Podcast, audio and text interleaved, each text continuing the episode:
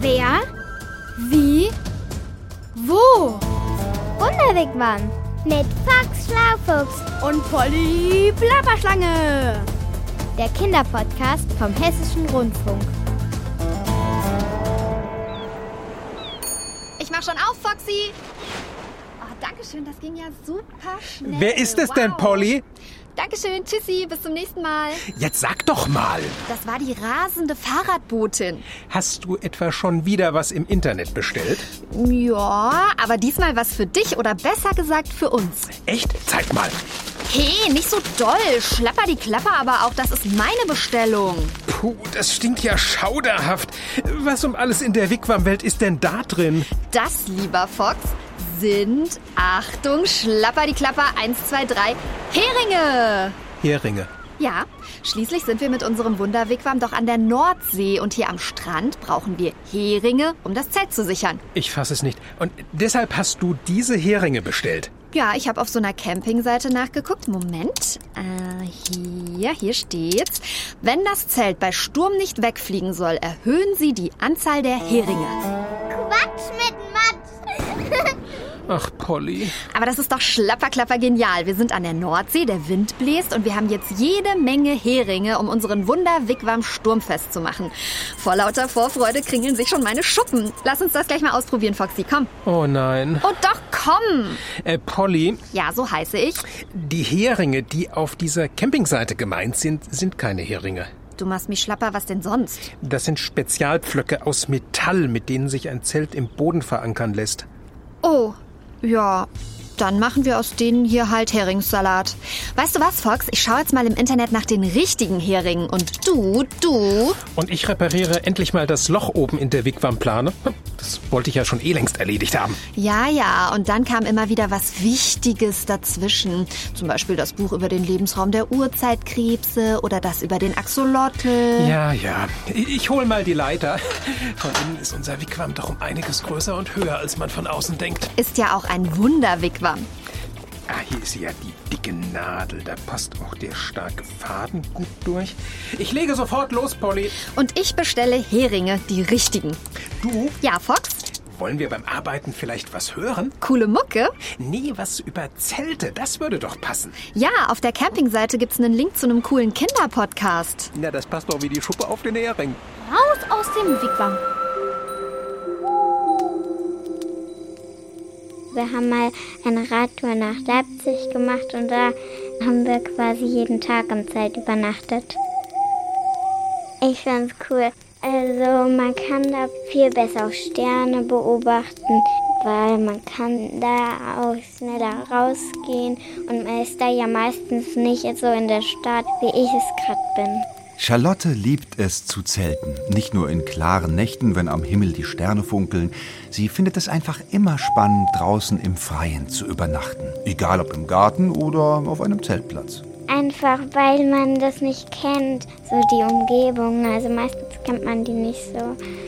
Und da macht dann Geräusch ein Tier und so und dann gruselt man sich. Aber es ist schon auch gemütlich, wenn es da zum Beispiel abends regnet und man im Zelt liegt. Dann hört man nämlich so schön die Regentropfen auch. Tja, vorausgesetzt, man liegt im Trockenen und es regnet nirgends rein. Aber wenn Charlotte und ihre Eltern zum Zelten aufbrechen, sind sie gut gerüstet. Sie haben ein Zelt aus regenfestem Kunststoff dabei, warme Schlafsäcke, einen Campingkocher und noch allerlei mehr Campingzubehör. Camping, das kommt vom lateinischen Wort campare und das bedeutet, dass man draußen im Freien lagert. Heutzutage machen das viele in ihrem Urlaub und vielleicht hast auch du schon mal deine Sommerferien in einem Zelt verbracht. Aber hast du schon mal von Menschen aus anderen Ländern und Kulturen gehört, für die das Zelt ein richtiges Zuhause ist, die immer darin wohnen? Es gab sogar eine Zeit, in der quasi alle Menschen in Zelten lebten, in der es noch gar keine Häuser gab, nur Zelte. Das ist allerdings schon ganz schön lange her. Erste Zelte gab es bereits in der Steinzeit. Charlotte hat sich auf den Weg gemacht und die ersten Zelte der Menschheit erkundet. Auf in die Vergangenheit. Natürlich ist Charlotte auf ihrer Zeitreise nicht direkt in der Steinzeit gelandet, sondern im Archäologischen Museum in Frankfurt. Dort hat sie Liane Giemsch getroffen, die als Archäologin die Steinzeit erforscht. Wir wissen sicher, dass die Menschen vor 15.000 Jahren bereits Zelte benutzt haben. Es gibt nämlich einen Fundplatz ganz in der Nähe von hier in Rheinland-Pfalz, wo wir kleine Pfostenlöcher gefunden haben und auch andere Bodenverfärbungen, die uns zeigen, dass dort mal ein Zelt stand. Und zu der Zeit, vor 15.000 Jahren, haben wir noch als Jäger und Sammler gelebt. Vor 15.000 Jahren war es auf der Erde sehr, sehr kalt, auch bei uns in Europa. Und nur von dem zu leben, was man jagen und sammeln konnte, war für die Menschen damals bestimmt nicht einfach gewesen. Wir haben nichts angepflanzt, keine Getreidefelder angepflanzt oder Tiere gezüchtet, sondern wir haben einfach das genommen, was die Natur zur Verfügung gestellt hat. Und wenn wir länger an einem Ort waren, also zum Beispiel zwei, drei Monate, war das dann auch erschöpft, was wir dort finden konnten. Und entsprechend musste man natürlich saisonal, das heißt von Jahreszeit zu Jahreszeit, sich einen anderen Platz suchen. Also wenn ich jetzt alles abgeerntet habe, alle Beeren gesammelt habe, die an dieser Stelle gewachsen sind, alle Pilze geerntet habe und die Tiere erlegt habe, die dort unterwegs waren, musste ich weiterziehen. Und man ist dann auch durchaus den Tierherden, den großen Rentierherden beispielsweise hinterher gezogen. Ja, und da war es natürlich gut, wenn man eine Unterkunft hatte, die man mit sich nehmen konnte. Also ein Zelt. Allerdings waren diese Steinzeitzelte ganz anders als die heutigen Campingzelte. Gefertigt eben aus dem, was die Menschen damals so hatten. Man kann sie sich vorstellen wie so Jurten, also Holzstangen, die in einem Kreis aufgestellt sind und dann mit weiteren Holzstangen in der Mitte verbunden sind. Und dann das Ganze bedeckt mit Fellen und Leder, das man auch durchaus mit Fett eingerieben hat, damit es auch regendicht ist, einigermaßen zumindest. Und in der Mitte von so einem Zelt war da eine kleine Feuerstelle zum Kochen und hat natürlich auch Wärme abgestrahlt, sprich es war auch gemütlich warm in so einem Zelt. Und oben in der Mitte vom Zelt war ein kleines Loch als Rauchabzug, weil sonst kann man ja kaum atmen da drin, wenn das sehr, sehr stark raucht. Haben viele Menschen, also mehrere Familien in so einem Zelt gelebt oder nur eine? Also wir gehen davon aus, dass schon sieben bis 15 Personen in einem Zelt gelebt haben, also mehr als nur eine Kernfamilie jetzt aus aus Vater, Mutter und den Kindern, also beispielsweise noch der Onkel mit der Tante und die haben auch noch mal Kinder gehabt, also schon eine größere Einheit, mehr als nur eine Kernfamilie, haben ein Zelt bewohnt. Insgesamt kann man sich vorstellen, so eine Siedlung hat drei, vier Zelte beispielsweise gehabt und so die Gruppengröße waren dann etwa um die 20 bis 30 Personen.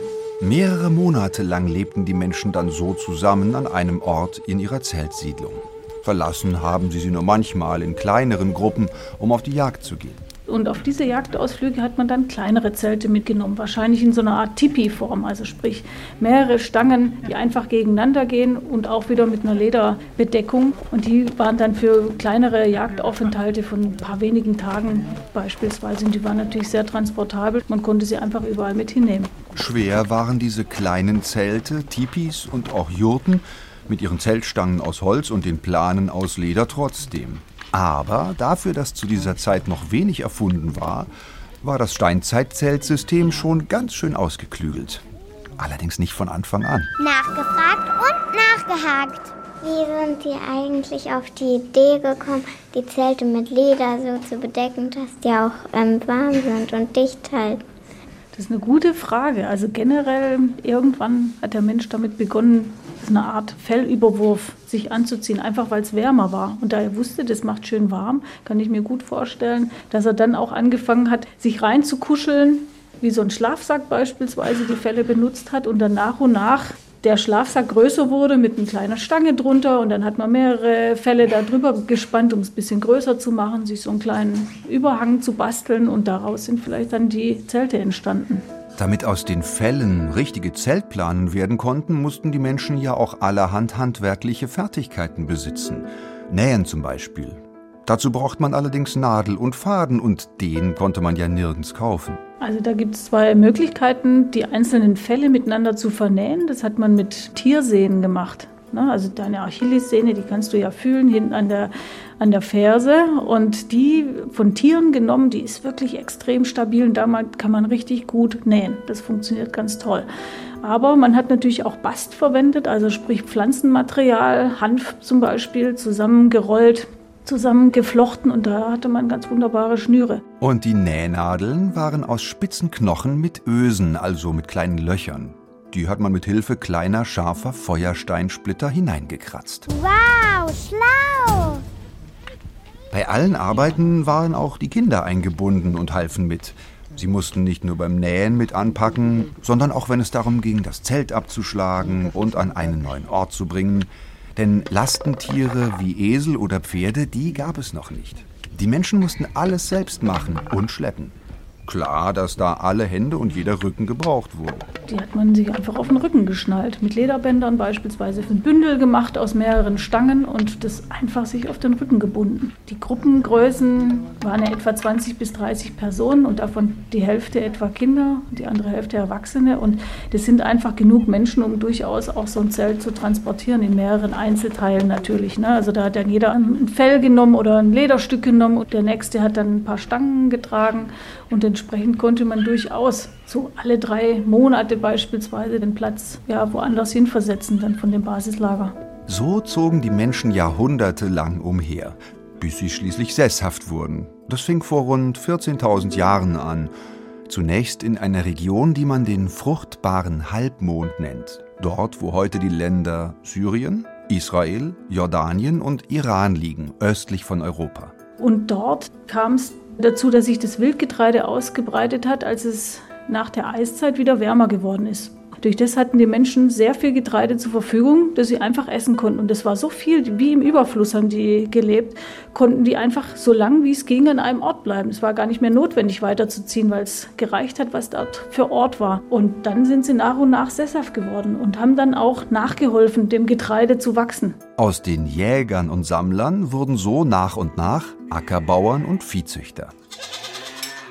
Mit den neuen Lebensgewohnheiten der Menschen veränderten sie auch ihre Behausung. Genau, dann nach und nach wurden die Behausungen einfach fester, so kann man sich vorstellen. Also indem die einfach dann mit auch wieder ein Holzgestänge gebaut haben und ganz dicht und da dann mit Lehm die Löcher gestopft haben, nach und nach. Ne? Ein Geflecht gemacht haben, auch vielleicht mit ein bisschen Stroh und so weiter. Und so wurden dann die Gebäude immer fester. Und aus den Zelten wurden Häuser. Rein in den Wigwam. Ist das nicht cool, Fox? Über 1000 Jahre lang haben alle Menschen in Zelten gelebt, so wie wir im Wigwam. Und weißt du was? Auch nachdem die meisten Menschen sesshaft wurden, lebten einige als Nomaden weiter. Als Tomaten? Als Nomaden. Im, hier, schau mal. Im großen Schlaufuchslexikon steht Nomaden. Kommt vom altgriechischen Wort nomades, bedeutet umherschweifen oder weiden lassen. Nomadische Völker und Kulturen leben an keinem festen Ort, sondern ziehen hin und her, wechseln ihren Wohnort mit den Jahreszeiten. Dann sind wir ja mit unserem reisenden Wunderwigwam auch sowas wie Nomaden. Ja, so ein ganz klein bisschen vielleicht, ja. Hier steht was dazu. Ich liebe das Internet. Ich weiß, Polly. Auch heute noch gibt es Völker, die als Nomaden leben. Das Volk der Samen in Nordeuropa gehört dazu. Nordeuropa? In Dänemark oder was? Da war meine 49. Schwester mal im Urlaub. Warte mal, oder war es die 48. oder Polly. vielleicht sogar die 47? Naja, egal. Also eine meiner Schwestern, die war mal in Dänemark im Urlaub. Aber da gab's nur Dünen und Dänen. Das Volk der Samen lebt noch weiter im Norden, hoch oben in Skandinavien. Aha. Ja, und dann gibt's noch die Mongolen in der zentralasiatischen Steppe und die Tuareg in der afrikanischen Wüste Sahara, die Beduinen, super mega Klopperplapper, die ziehen alle heute noch umher.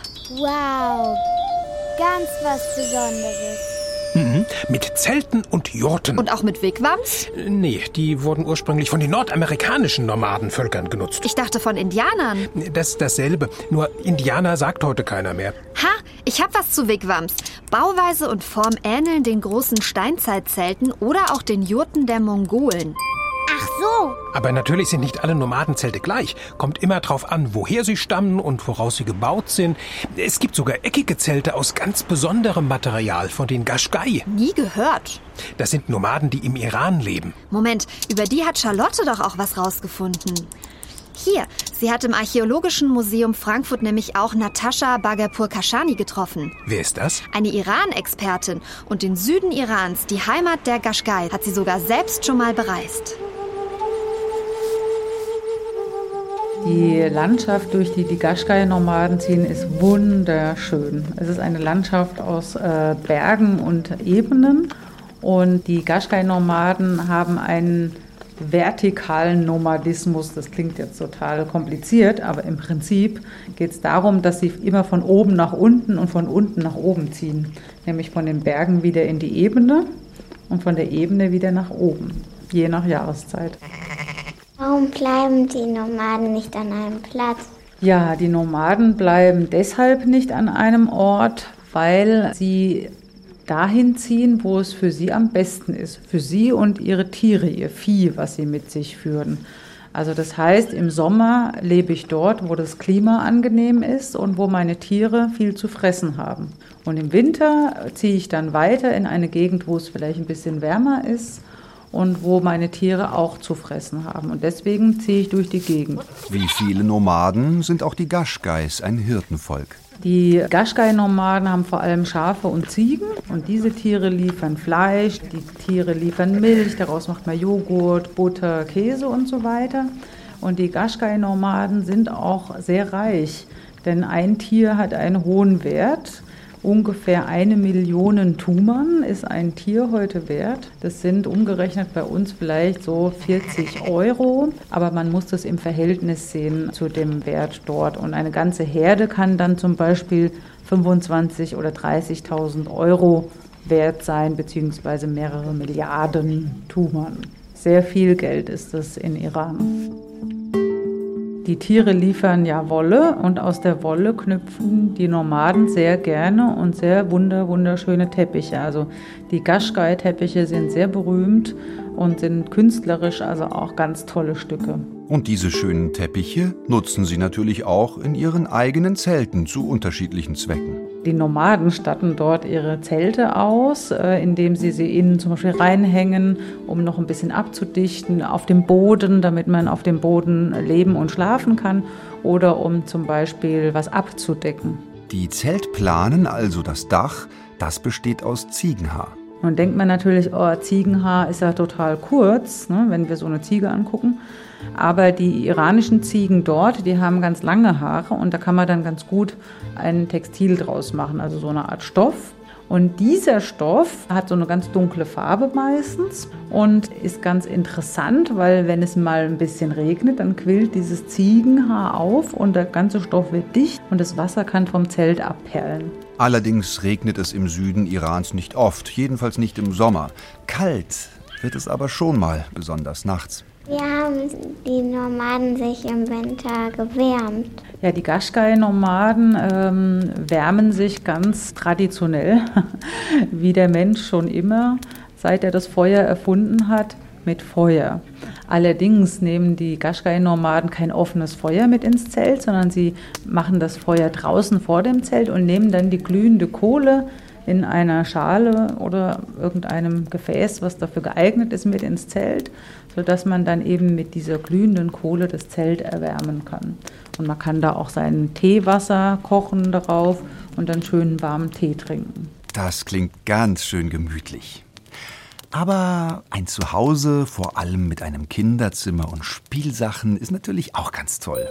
Findet auch Charlotte, obwohl sie das Zelten liebt. Es ist schöner, zu Hause zu leben, weil das vertrauter ist und man da halt nicht so rumzieht die ganze Zeit und so. In den Ferien allerdings, da zeltet Charlotte immer gern. Ja, schon. Und wer weiß, vielleicht übernachtet Charlotte irgendwann auch mal in einem Nomadenzelt, gebettet auf bunten Teppichen aus Schafswolle und darüber ein funkelnder Sternenhimmel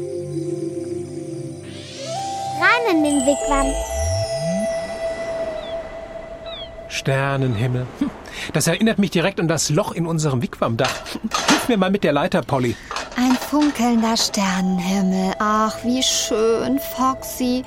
Nee, das Loch doch bitte nicht ganz zu. Sondern? Wir machen da eine Wegklappplane hin. Dann können wir nachts bei schönem Wetter Sterne beobachten. Eine prima Idee, Polly. Äh, apropos Sterne beobachten. Wir haben doch auch ein Teleskop. Wo war das noch gleich? Und was macht man damit? Damit kann man die Sterne ganz nah und groß sehen. Hier, ich hab's. Zeig mal. Hä, aber damit sieht man doch alles viel kleiner. Polly, du musst es andersrum halten. Sag das doch gleich. Ah, viel besser. Und damit ist dann auch Schluss für heute. Hau. Mir würde da aber noch was einfallen. Polly. Na gut, genug geplappert. Ich bin fort. Bis zum nächsten Ort. Genau. Ciao mit Hau. Das war der Wunderwegwam Kinderpodcast Mit Box Schlaufuchs und Polly Plapperschlange. vom Hessischen Rundfunk.